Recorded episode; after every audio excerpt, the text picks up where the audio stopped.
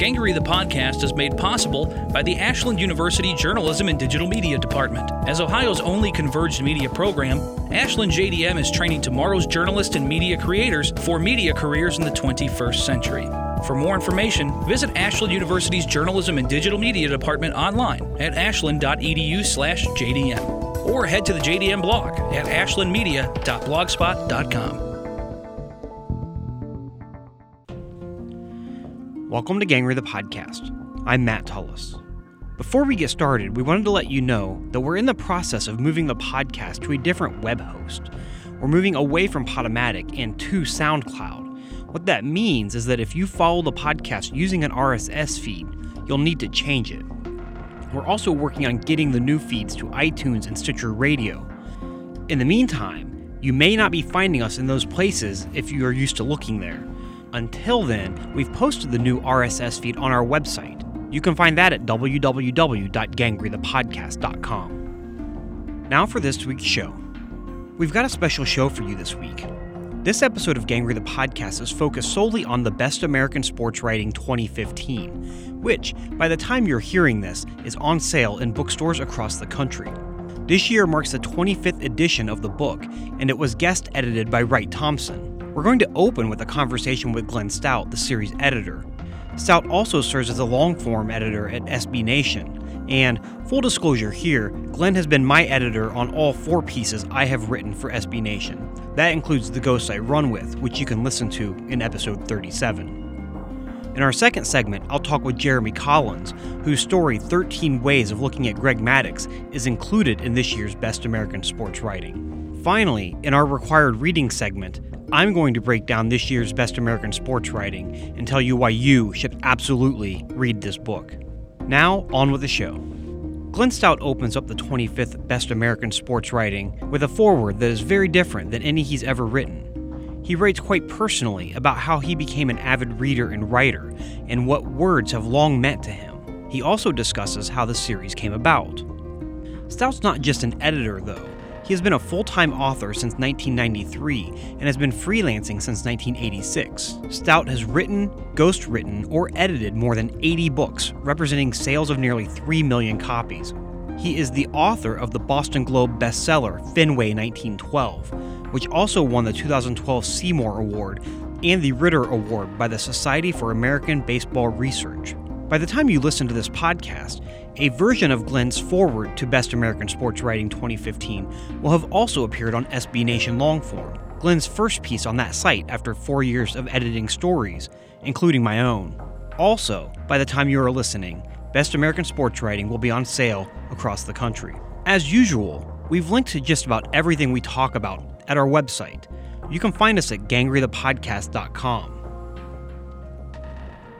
Glenn, welcome to Gangrey the Podcast. Thanks very much, Matt. I'm so happy to, to finally have you on the show. Hey, I'm uh, real happy to do it. Thanks so much. Uh, I, I, I want to have you on the show because, uh, in many ways, this is kind of a special dedicated to the Best American Sports Writing 2015, uh, which by the time people are listening to this podcast should be in bookstores everywhere.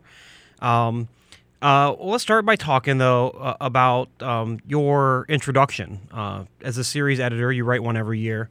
Uh, this year, you wrote one that was was very personal in many ways, uh, maybe more so than previous years. Uh, and I and I understand that a a, a, ver- uh, a, modified version of that will be running on SB Nation Longform uh, soon, or if already. Uh, can, can you talk about that piece and, and sure. what you were hoping um, to do with it? You know, you have to. One of the challenges of doing this book is that you have to write a foreword to it every year, and that's fun the first few years and then after you do it for 10 years and 15 years and 20 years, uh, it gets to be a bit of a challenge to write the foreword to essentially the same book every year. But I took the opportunity this year, since it was the 25th year, uh, to maybe be a little more expansive. I wanted to recognize, uh, I think it's significant that the book has been around for 25 years. I wanted to kind of explain more about how I relate to it and how I ended up doing this. And then there were a few things I wanted to say about, you know, what I've learned about writing uh, over these 25 years because doing a book like this, you know, you do start thinking about why stories work mm-hmm. and uh, how to do them. Uh, and I really hadn't addressed those things before.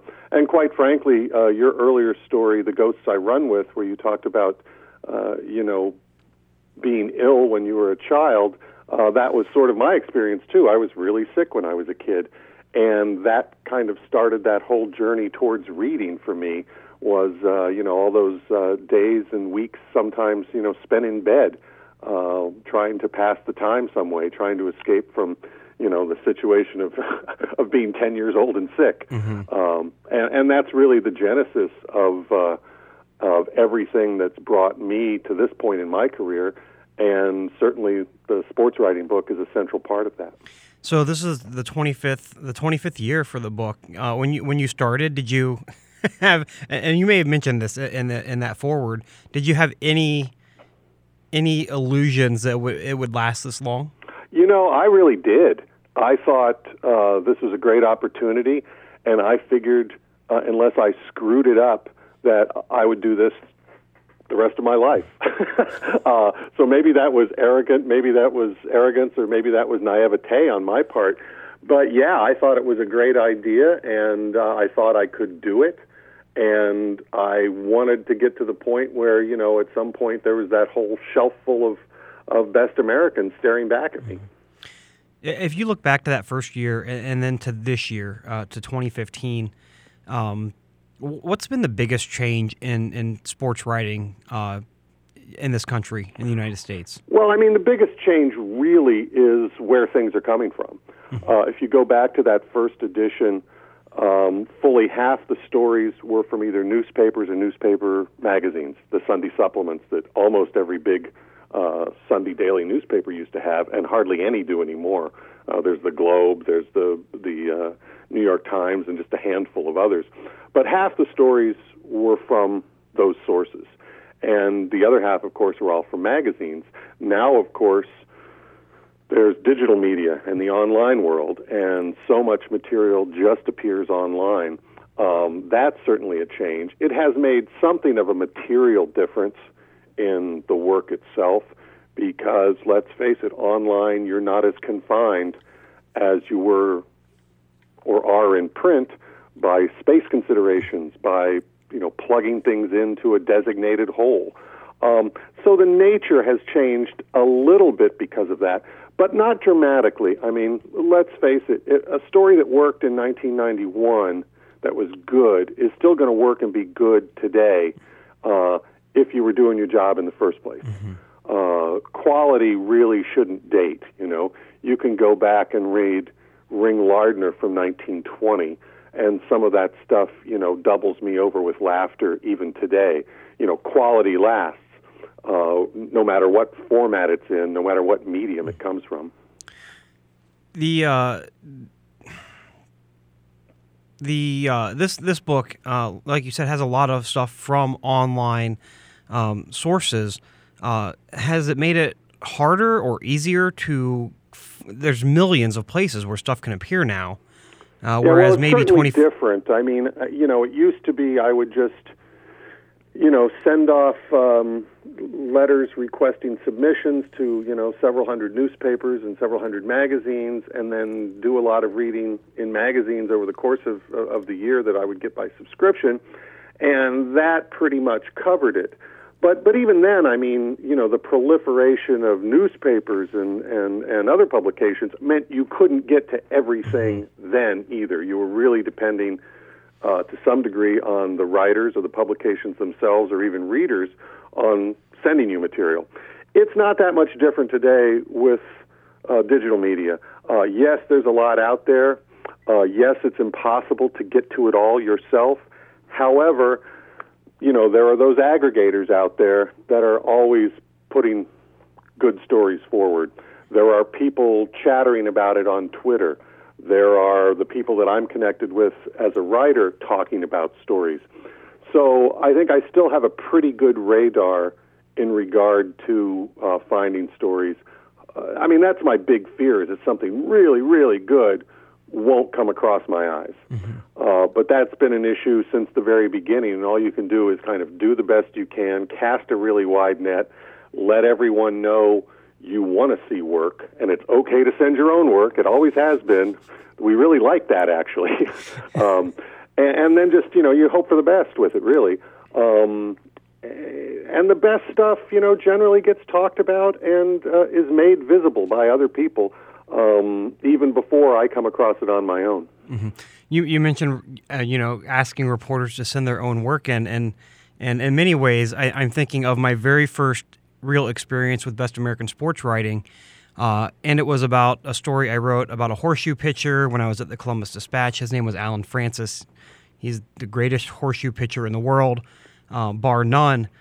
And I sent that story to you, but the reason I sent it to you was because of the forward you wrote in that that year's issue, which I think was maybe 2007, um, which talked about how computers have fundamentally changed um, the way stories are edited, mm-hmm. especially in newspapers, and, and, it hasn't been a good change. Um, do, do you still feel that way? Yeah, to some degree, I do. I mean, let's face it. When um, uh, when everything became electronic, machine readable, fungible. You could move everything around. You could change everything. Uh, it changed the nature of this kind of work dramatically, but nobody ever really talked about it much. I mean, I remember the first story that I did, writing it out longhand five or six times, then typing it, then getting like one edit back, and and that was it. Well, now, you know, if you work on a story, you're changing things all the time, mm-hmm. uh, and then when you turn it in, editors can change things all the time. And I, I think what I was kind of railing against then was that I was starting to see a real homogenization of, in the printed word, of stories that I kind of thought were over edited because now a lot of fingers could touch them. Mm-hmm. Uh, now every editor whose desk it came across could change things or ask for things to be changed. And to my mind, I was starting to see a lot of stories that were sort of leaving the same aftertaste. Mm-hmm. Um, you know, I, I, they were kind of being ground into paste. And I think that the editorial machine can do that. Uh, it doesn't necessarily have to do that, but it can. You know, if uh, if you're in a position to edit a story, you're going to edit that story because that's your job. Whether or not that story really needs much work or not, mm-hmm. you're going to do it, and that's the tendency that I think the editorial process sometimes encourages, even though it doesn't mean to. Mm-hmm. So, so that's what I was talking about. There is this kind of tendency to to to over edit, and, and let's face it, as writers too, because we can change everything. Um, we can overwrite too, mm-hmm. and you're never satisfied with something. You're always tinkering with it. You're always tinkering with it, and you can over tinker and take the life out of a piece. Um, you know, I try to be sensitive to that when I'm working with writers now, as I, I kind of know when I'm, when we're going too far. When I'm, I'm, when I'm, I'm changing a word and then I'm changing it back and then I'm changing it again. I'm like, okay, that's enough. uh, we're at the point now where, where I'm just, I can't even decide which is better. So that's when we stop. Right. Has has your um, editing style changed at all uh, since you started working um, with SB Nation? Um, yeah, absolutely. I mean, I don't think I had an editing style before I started doing this. Any editing I'd done had been of my own work primarily.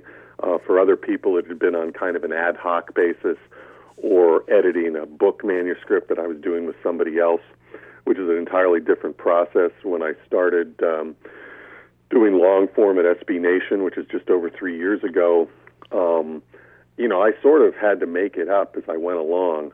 Um, and my basis for the way I approached work was pretty simple, and that was I tried to treat writers and work with their work the way I hope someone would work with me or would work with my work. Um, because I don't think I've had dramatically terrific editorial experiences for much of the time that I've been writing. Uh, very few editorial experiences, really. And I thought, well, if I'm going to do this, I'm going to look at it the way a writer looks at it and try to be responsive um, to what the writer needs rather than what I need. Um, it doesn't matter at the end of the day uh, what I need. It's what the story needs, what the reader needs out of the story, and, and let's just get there and forget about. Uh, I don't want to be a dictator. Um, I don't want to, you know, grab the steering wheel. I still want it to be your story. And at the end of the end of the day, I want this to be a positive experience for the writer, mm-hmm. so they want to do it again. Right. Um, the uh, when I when I teach editing, um, to my uh, I have my advanced reporting and editing class. We teach reporting. They write stories. They edit stories. Uh, when I when I teach them how to edit, I actually use um, all of our my your your comments to me as a, as a reporter mm-hmm. from the Stella Walsh story, um, which the first draft that I turned in was not great. it was 5,500 words of not greatness. Uh, and yet, as an editor, you were able to, but you know, but when you're a reporter, you, whatever you turn in, you're convinced is the greatest thing that's ever been written sure. in the history of the world, right? Um, and you know, and I use the exchanges, the email exchange. I got like 40 or 50 emails, um, which I've saved uh, and you know, and, and, just show showing them the back and forth as well as all the track changes in the comments in the Word document itself. Um, and I think it, it, it it's you know, in terms of like that edit was like a time for me as a reporter when I realized, oh my gosh, I've got an editor who cares more about the story than making it sound like they wrote it. Yeah, that's really nice to hear. I mean, because that's, um, you know, th- if it wasn't like that, uh, I wouldn't keep doing this. It wouldn't be worth it to me. Um, you know, that's one of the reasons why, you know, when I started doing this, I was like, essentially, I just want it to be me. I don't want to work with a team of editors. I don't want to do group edits. I think those are kind of inherently bad for the mm-hmm. work because they grind it down. And I hear from people at different outlets who might turn in a story and then get notes back from four or five people. Well, if you get notes back for four or five people, you're going to end up with a story, but I don't know whose story it's going to be you know, it's not going to be yours. I, I look at it as at its best when I'm working with a writer, it's a collaboration. Mm-hmm. Uh, and the collaboration is done with the reader in mind. And the collaboration is done with I want you to be able to stand behind your story at the end of the day and have it be your story. Um, I don't want every story to sound the same. Uh, when I put this book together every year, the last thing I want is every story to sound the same. I mean, there are stories in the sports writing book every year that I love. There are also stories in the sports writing book every year that I really don't particularly care for myself. However, I recognize that somebody else mm-hmm. might. That this difference in voice uh, that I don't particularly respond to, that someone else might respond to it. Mm-hmm.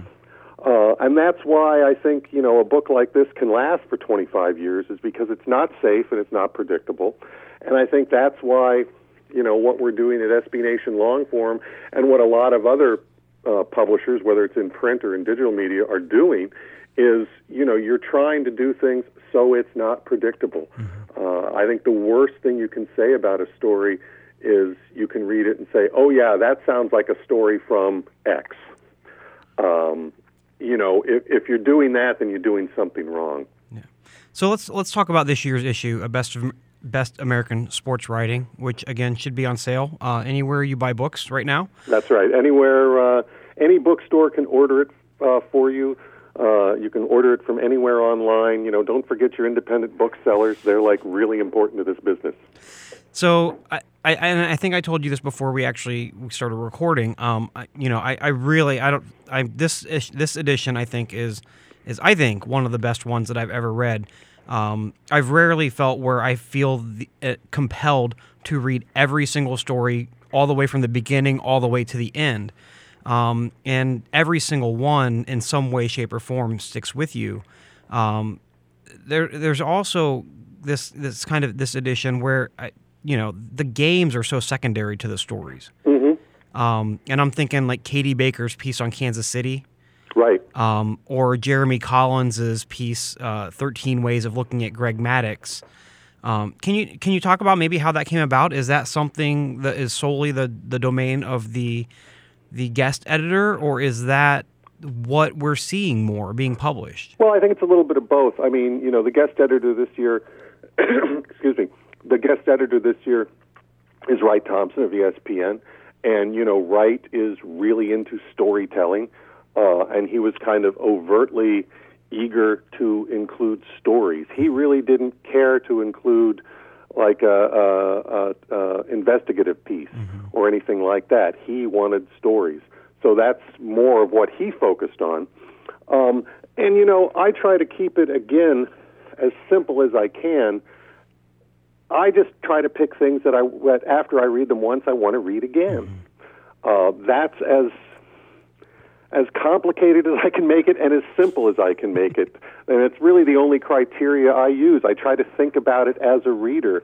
And in this year's edition, you know, with the focus on more stories, so there's not uh, you know, so much an investigative story or something like that. It's just stories after stories after stories. And, you know, stories are about people, and people are compelling. And, uh, and I always think back to a conversation I had with Rick Telander about three or four years ago. Uh, and I'd never met Rick before, and we, we met at a bar in Burlington on St. Patrick's Day after my band got done playing. And we were talking about this, and he said to me at one point, he says, Let's face it, Glenn. He says, we don't really care about sports. He says it's just an excuse for us to write about the things we really care about. Mm-hmm. And I think that's one of the truest statements about sports writing ever. Yes, we like sports. Yes, we do kind of care about sports. But when you write about it, you're not writing just about sports. You're writing about those other issues. You're writing about race and class and life and death and love and loneliness and all those human issues that affect us all. Sports is your way into it. Characters are your way into it. Uh, every story in the book, ideally, should work for someone who knows nothing about sports. Mm-hmm. Every story that we do uh, for SB Nation Longform should be should work for someone who cares nothing about sports. However, they do care about those other issues. They do care about storytelling, and if we do our jobs right and present those stories in such a way the genre that they come from really doesn't matter. Mm-hmm. They're larger, they're more universal, uh, they speak to everyone, not just to a specific niche audience. Right. Uh, you know, after this uh, this segment with you, I'll be talking with Jeremy Collins, and, and we mentioned his 13 ways of looking at Greg Maddux, and that strikes me as really one of those stories that, uh, in many ways, is not about sports at all. Um, and yet is framed around Greg Maddux uh, from his days with the Atlanta Braves. Um, I'm making the assumption here because it ran on SB Nation long form that that you edited that piece. Uh, yes, but uh, and, and, and here's the but. Uh, that was a piece that really didn't need much editing. Uh, I think Jeremy's extremely talented as a writer. Mm-hmm. And that story came to me. That was actually done on spec mm-hmm. uh, because he pitched me the idea of this story, and it's so hard um, to go out on a contract on a memoir mm-hmm. because you really don't know what you're going to get. Right. And uh, I'd looked at some of his earlier work, and it was really interesting. And I was like, well, go ahead and do it, and we'll see. And then he turns in this piece that is virtually finished. Uh, and all I tried to do in the editing was to make sure it all worked, mm-hmm. uh, to not mess it up first by getting overly involved, but uh, to make sure it all worked, to make sure all the language fit, that there weren't any loose ends, that there weren't any rough spots that would stick out.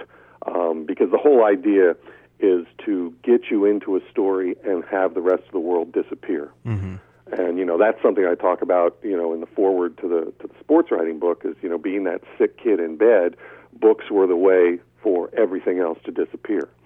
And that's the experience I think readers want um, in any story, uh, in any book. You want the rest of the world to disappear, and when you come out of that story or when you come out of that book, you should come out changed. Might, maybe not in a dramatic way, but you should be a different person. And I think what Jeremy does in that story is just extraordinary.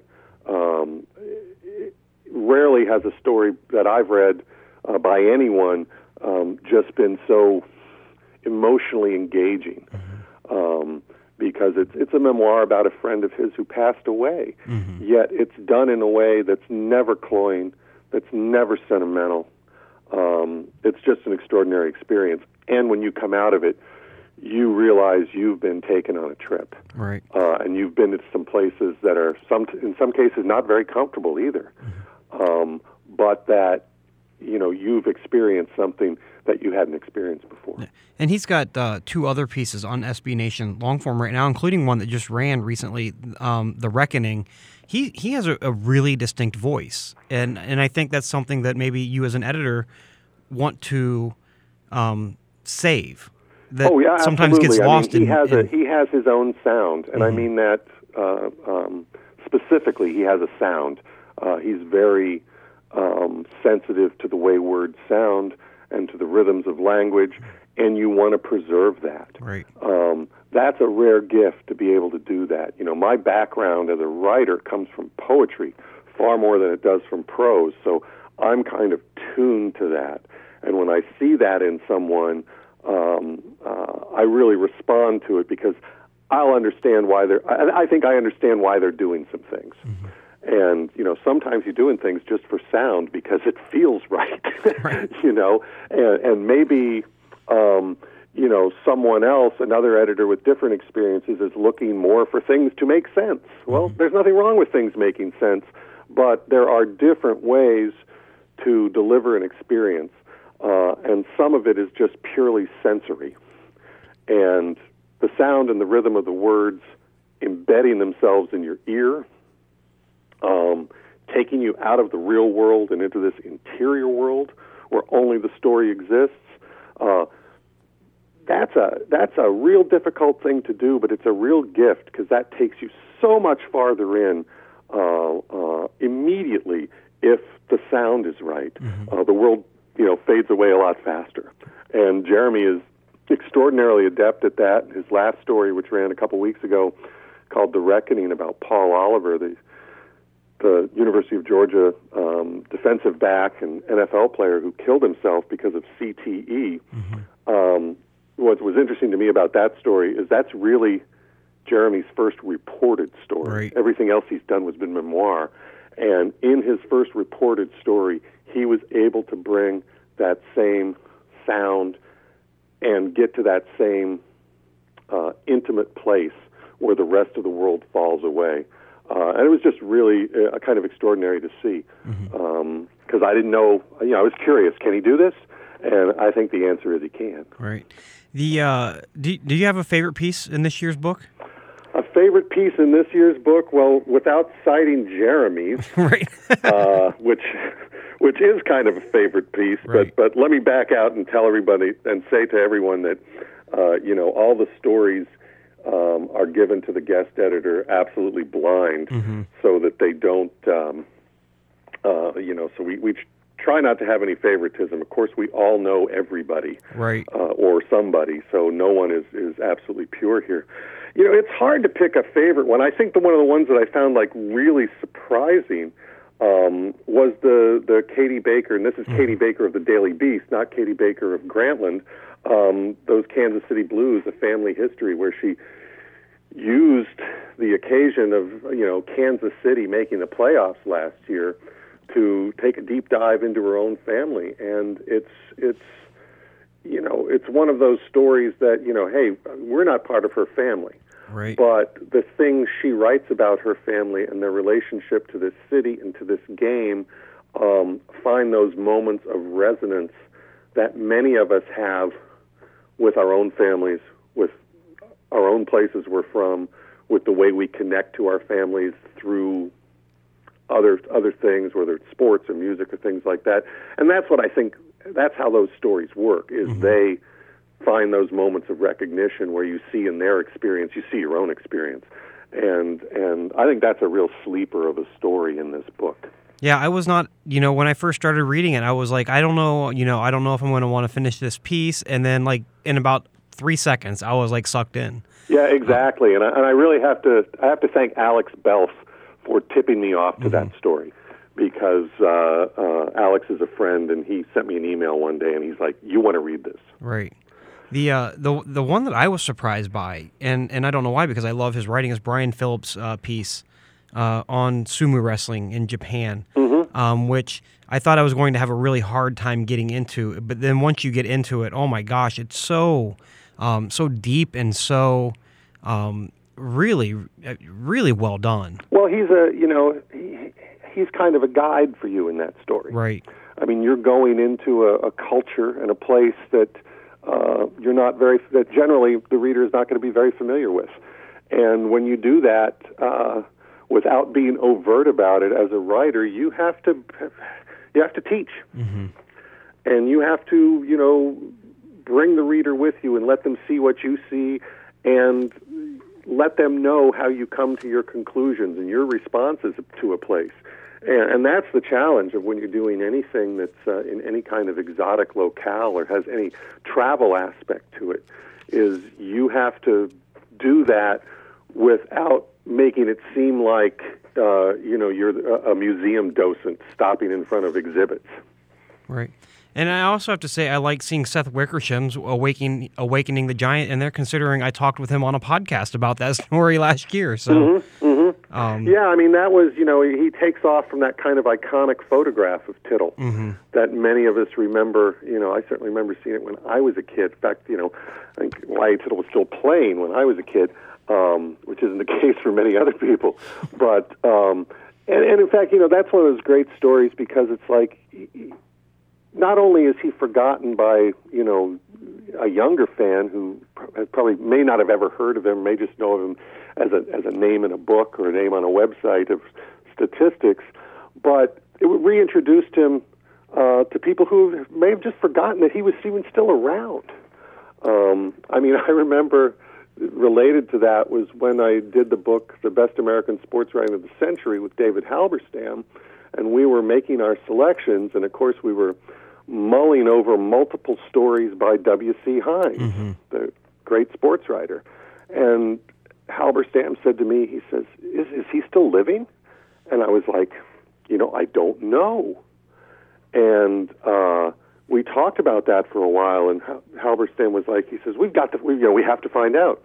And he gets off the phone and a few hours later, he calls me back up, and this is David Halberstam, you know. Right. And right. he sounds like he's about four years old. He says, "I just got off the phone with Bill Heinz," and he was so excited. and of course, Bill Heinz was still living, and uh, had wonderful things to say, and and that sort of sparked a little mini revival of, of Bill Heinz' work, culminating right. in the recent collection that Bill Littlefield just put together. Mm-hmm. Um, and I had the same kind of feeling, I think, with Seth's story when I first encountered it. It's like, oh wow, Y.A. Tittle is, you know, there's still something to be said about him, and and um, uh, he, you know, he's still here with us, and and there's still things to learn from his story. Right.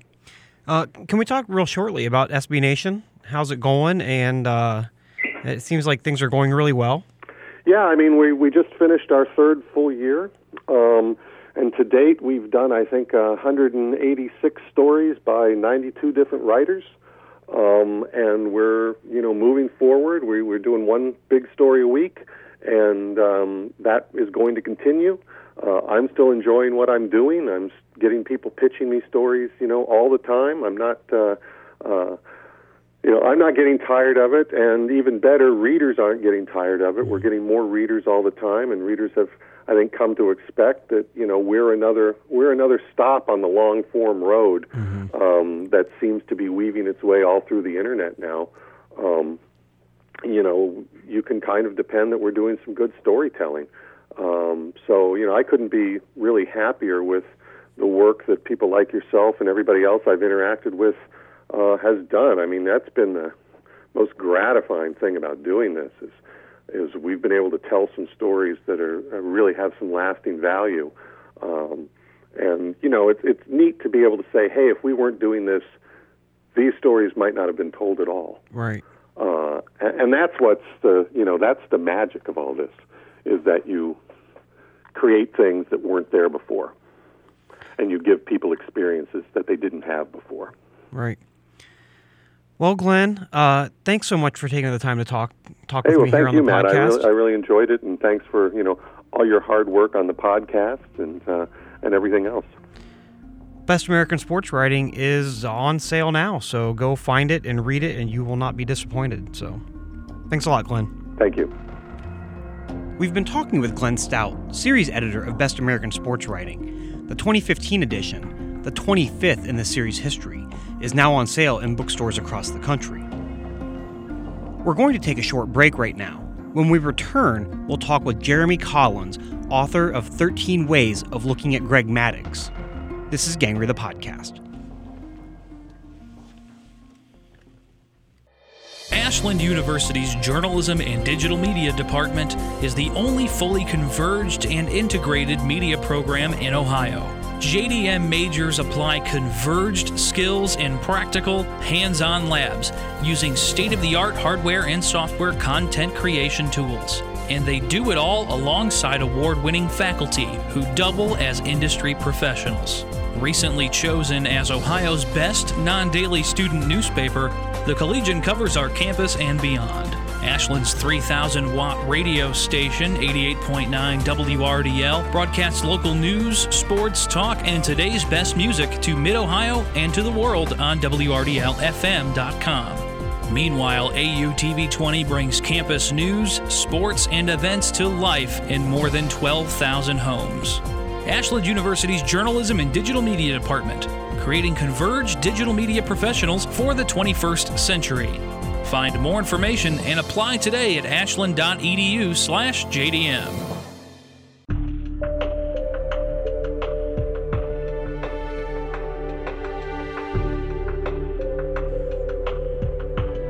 Welcome back to Gangrey the Podcast. I'm Matt Tullis. Our next guest is Jeremy Collins. Collins is an essayist whose award winning work includes a 2009 Pushcart Prize. His story, 13 Ways of Looking at Greg Maddux, was selected by Wright Thompson for the Best American Sports Writing 2015. That piece ran on SB Nation Longform. Recently, Collins published a new piece on SB Nation. The Reckoning takes a long look at the damage football wreaks on its players and our nation's obsession with the sport and how the two intermingle. Collins teaches English at the Early College of Arvada and lives with his wife and two daughters in Colorado.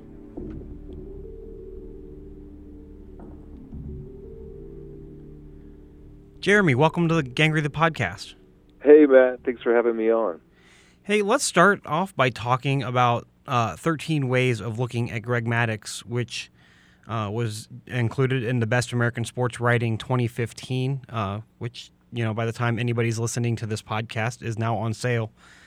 Um, can you, can, first of all, can you talk about that piece a little bit? It's a very, very moving and very personal, uh, very, very personal piece. Um, can you talk about it? Sure. Yeah. The the, the piece on Maddux. um, for those who haven't read it or are looking to read it, it's it kind of merges uh, personal essay and a, a, profile essay, and talking about uh, the death of my college roommate and childhood best friend Jason Kinney, who was a high school star athlete, um, a, a, really excellent athlete, who died in a drunk driving accident that I survived. And uh, we both grew up in Metro Atlanta and were huge Atlanta Braves fans growing up. But he had a particular sort of fascination with Maddux, and the essay looks at Maddux and his uh, capacity for control, sort of juxtaposed to um, some of Jason's struggles with addiction and, and um, with drinking and alcoholism. Um, so that that's kind of the basic setup of the essay. And in terms of writing it, it was born out of um, well, out of a, a lot of frustration and failure for 20 years of almost 20 years of trying to tell Jason's story. Um, after Jason passed away in, in March of 1996, and about a year after that, I, I sort of I, I, we were we were freshmen in college. So my, my sophomore year, at the end of that experience, I told Jason's father I'd write a book about Jason, and so I got to work and tried to write a book about Jason, and, and went through several different drafts through a, a long expanse of time, and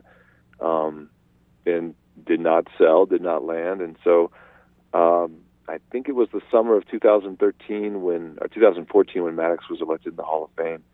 Um, instead of trying to write another draft of a book that probably wouldn't land, I said, you know, I'm just going to take everything I have and kind of put it into a standalone essay and, and see if that works. It's interesting that you talk about that time frame. Um, we were talking before we went on the air about about my piece, "The Ghost I Run With," which also ran on SB Nation, um, long form. And in many ways, it's it was it seems like it was the exact same setup. Um, you know, I've been talking about writing about that for probably 25 years, 20 years maybe, uh, and then it just all clicked in like March of the earlier this year. Um, is that is that what happened with this piece? Did it just kind of click? You finally saw the whole thing come into focus. Yeah, there was, there was a little bit of urgency connected to it. I, you know, so, someone said, and I forget who, it was someone, uh, maybe a sports blogger, that you know you're always grateful for guys like Tim Duncan who are still playing, who are, are older than you, because when you look at sports and you realize that you're older than everyone else, you realize something about mortality. But I, I Maddux had was going into the Hall of Fame, and I there was something about that that kind of I knew I wanted to talk about Maddux, and I knew I wanted to talk about Jason in relationship to Maddux. And instead of thinking of it as a book, I, I kind of I remembered something that I heard uh, Bruce Springsteen say before the 2009 Super Bowl. He was doing the Super Bowl show, and they had sort of given him the charge of saying, "All right, well, you have nine minutes. You have nine minutes to kind of crystallize your you know your your long career and and Springsteen said something to the effect that that kind of limitation in a way is a gift. So I looked at it and I said, you know, I have you know six thousand, seven thousand words here. What what would I say about Jason if I could just sort of think of it not as a book but as almost like a collection of like um, fortune cookies? Like if if I could just sort of wrap, write little messages about who he was and what his life and death meant in relationship to Maddux, in relationship to our friendship, but what I have to say? So that kind of urgency and that kind of limitation, uh, it helped. Mm-hmm. Can you talk about the structure of the story? Uh, you broke it up into obviously 13, um, I don't, well, maybe chapters. I guess they'd be shorter chapters than a book, but 13 sections. Um, why did you why did you build the piece that way? Yeah, that's a good question, and it's it's it's one that sometimes I ask myself consciously, and, and sometimes I try to resist because um, I it's it's been the the form and function of the way that that I'm comfortable writing in. Um, other essays that I've done tend to follow that pattern. Uh, I believe it was Philip Lopate who wrote an essay about um, interweaving essays and moving back and forth in, t- in time and place and I remember a couple of years ago, um, it's been a while now, but uh, Annie Dillard wrote a book for the time being that, that jumps in and out of space, time and place, and sort of juxt- juxtapose things that you wouldn't necessarily think are related to each other. And I love that sort of tension that can exist in narrative art. And and so that, that kind of gave rise to talking about things that were personal on one hand, my relationship with Jason, and then things that, that people would automatically just – kind of know about being avid sports fans in terms of Maddux's career and in the way that he was. I, I think in many ways that ultimately is what the kind of the narrative engine of the piece is, is because you've got the reader trying to um, figure out how this is connected and how it's all going to come together at the end. Yeah, I hope so. I mean, that that was that, that, that was the intent. Um, and you know, to, to not, well, I guess to give away the ending. Um, you know, I had this, sort of this chance encounter with Maddux in um, the summer of of '99, and you know, I just kind of had that in my back pocket that I I knew that that that had happened and that was real, and that conversation um, occurred at a at a at a bookstore. Um, so I, for, in, in many ways, I, I know this is not uncommon, but that began the essay was that ending, mm-hmm. and and then I had to kind of like think about well, well, what was essential about who Jason was and who who was Jason in relationship to Greg Maddux. So, so yeah, I want the reader asking that question of, of how how does all this kind of come together. Mm-hmm. Uh, can you talk about? I mean, you write you write essays. You you've um, you've won a Pushcart uh, prize in 2009. Um, when, when, you're doing nonfiction, um, how much reporting do you do? There is obviously some reporting uh, in the Greg Maddux piece because you had to find out a little bit more of who Maddux was. Can you can you talk about how how you go about that and, and were you trained as a reporter or is it something you've kind of learned as you go along? Yeah, there's there's no real formal training. I mean, I have a, a MFA in creative writing from uh, University of New Mexico, and that was it was a great program, and it was uh, and it was rigorous, but there were no. Um, I did not take any sort of uh, traditional journalism classes, but I think being curious about the world and um, and asking questions and, and being willing to put yourself kind of in vulnerable places. Um, and the Maddux piece, there there really wasn't a lot of that. It was more just sort of sleuthing online about um, chasing down some facts and and reading some more about Maddux that had, had been written in some other places um, and trying to confirm certain details. And in other pieces I've written, there there have been some more um, what we could call traditional reporting. Um, I've, I've done some work on talking about working with veterans coming back from Iraq and Afghanistan, who were students in my class um, at the collegiate level, and so working with them that that that sort of required a little bit more of um, traditional reporting and asking questions.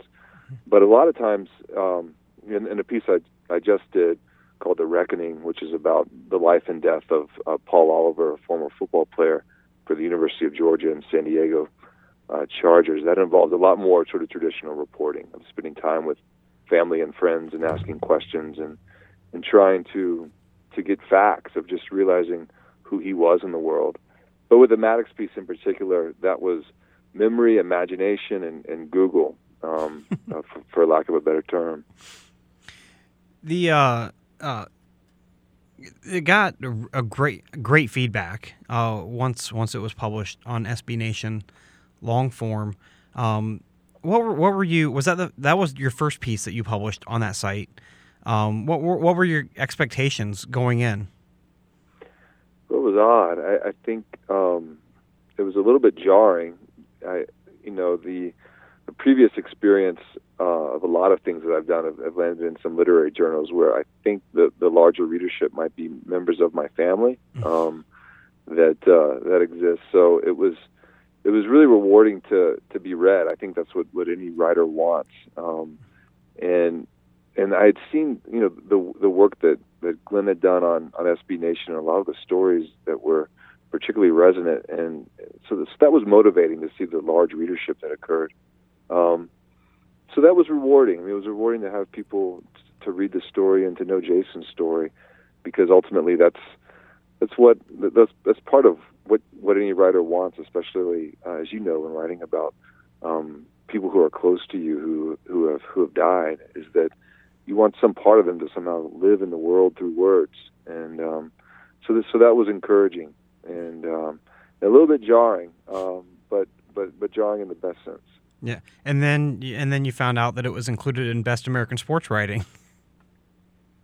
Yeah, yeah, that was pretty great. I um, Wright Thompson actually gave me a call on my phone, and um, and I re- and had been you know familiar with his work for a long time, and I, I resisted the urge to to spike the iPhone at the end of the conversation, and a and a touchdown celebration because because uh, I was pretty stoked. In fact, I, I um, you know his work, the, his piece that he had done on on Dan Gable in particular, had mm-hmm. really sort of always stayed with me. Um, so I was I was super excited. Right. Um, let's talk. Let's talk briefly about uh, about the piece, "The Reckoning," uh, which is is just has gone live in the last couple weeks on SB Nation, long form. Um, it's it's a, it's a story that I, I unfortunately feel like we're seeing more and more often in terms of football players who are dealing with um, this traumatic brain injuries that they suffer while playing.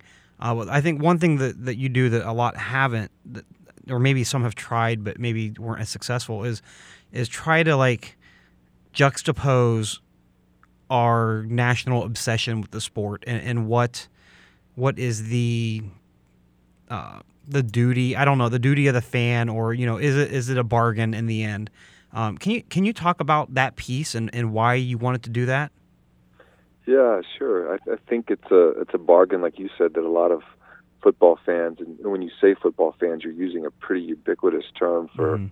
Americans. Um, it, it is our national civic religion, and it's um, it's everywhere. So, I for me, the piece was rooted, you know, in in Paul's death in particular, because I had really distinct memories of watching him play, and um, I couldn't shake that, and I couldn't shake kind of a general sense of, of guilt when I was watching the game, and just trying to sort of, as you said, you you see more and more stories that are related to CTE and depression and suicide and the lingering effects, and and so I was curious, and I approached Glenn uh, Stout at SB Nation about doing the piece, and he was highly encouraging, and um, and I wanted to, because right now there's, there's there's a veritable canon of pieces that have been done mm-hmm. about you know football players who have suffered, and um, their lives have been you know devastated. They're they're no longer recognizable. They have these these horrible demises, um, and there's some some beautiful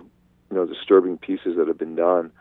And what I wanted to try to do was was do something a little bit different and maybe kind of talk about the the, the beauty of the game and and maybe the horrible consequences of it too at the same time and and ask myself and ask uh, readers question of um, you know what is the value of this if if this happens um, and when this happens because we're in the early stages of something that's pretty unique and that's, that's coming into to more and more consciousness of um, that, that football causes brain damage. And so, what what is our responsibility as citizens and as fans going forward? I think that those are questions we're just starting to grapple with. Mm-hmm. Was it hard uh, to get the Paul family to work with you on this? You know, Paul's family they um, it, it's something that you know Paul died two years ago, and as you know, I mean, grief works in different um, a whole different clock than than chronological time, and so it's still pretty raw for them. And um, Paul's death is, is still pretty raw. And, you know, he Paul left behind a, a then a two-year-old son and an 11-month-old son, and um, you know, two loving brothers and a loving mother and a loving wife, and he was really close with his family. So there was, they were uh, reticent at first, as I would be, um, as I would be too, but um, you know, they have a foundation set up by Chelsea, his widow, and Chris Burgett, who is a teammate of, of Paul's at the University of Georgia.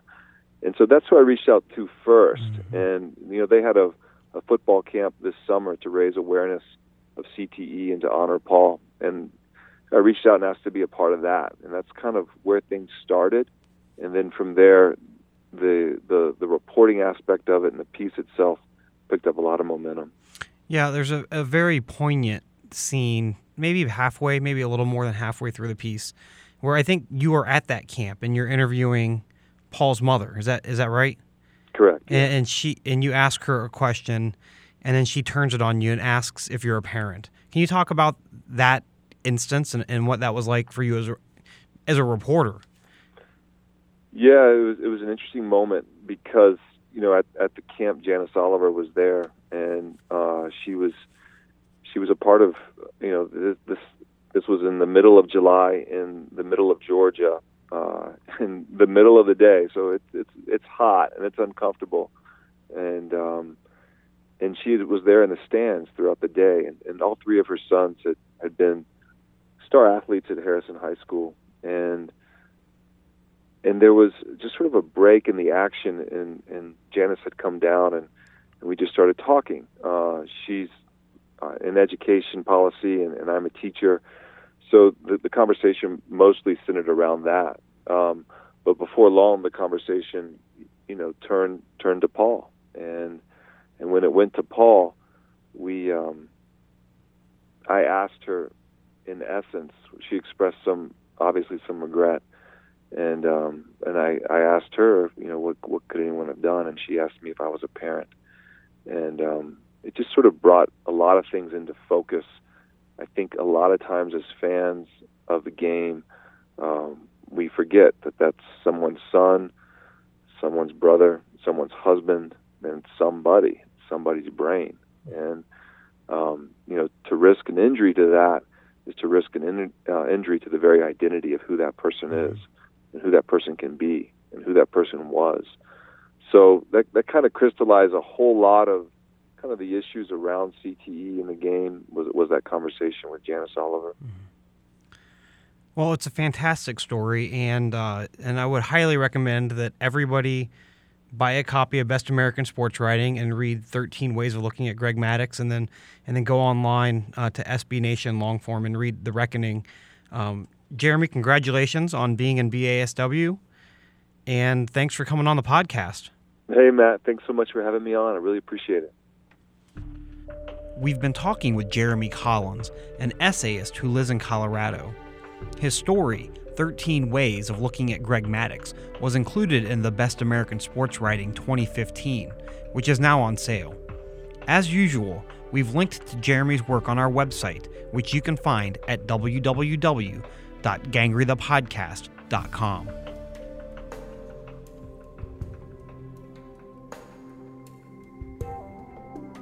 And now for this week's required reading.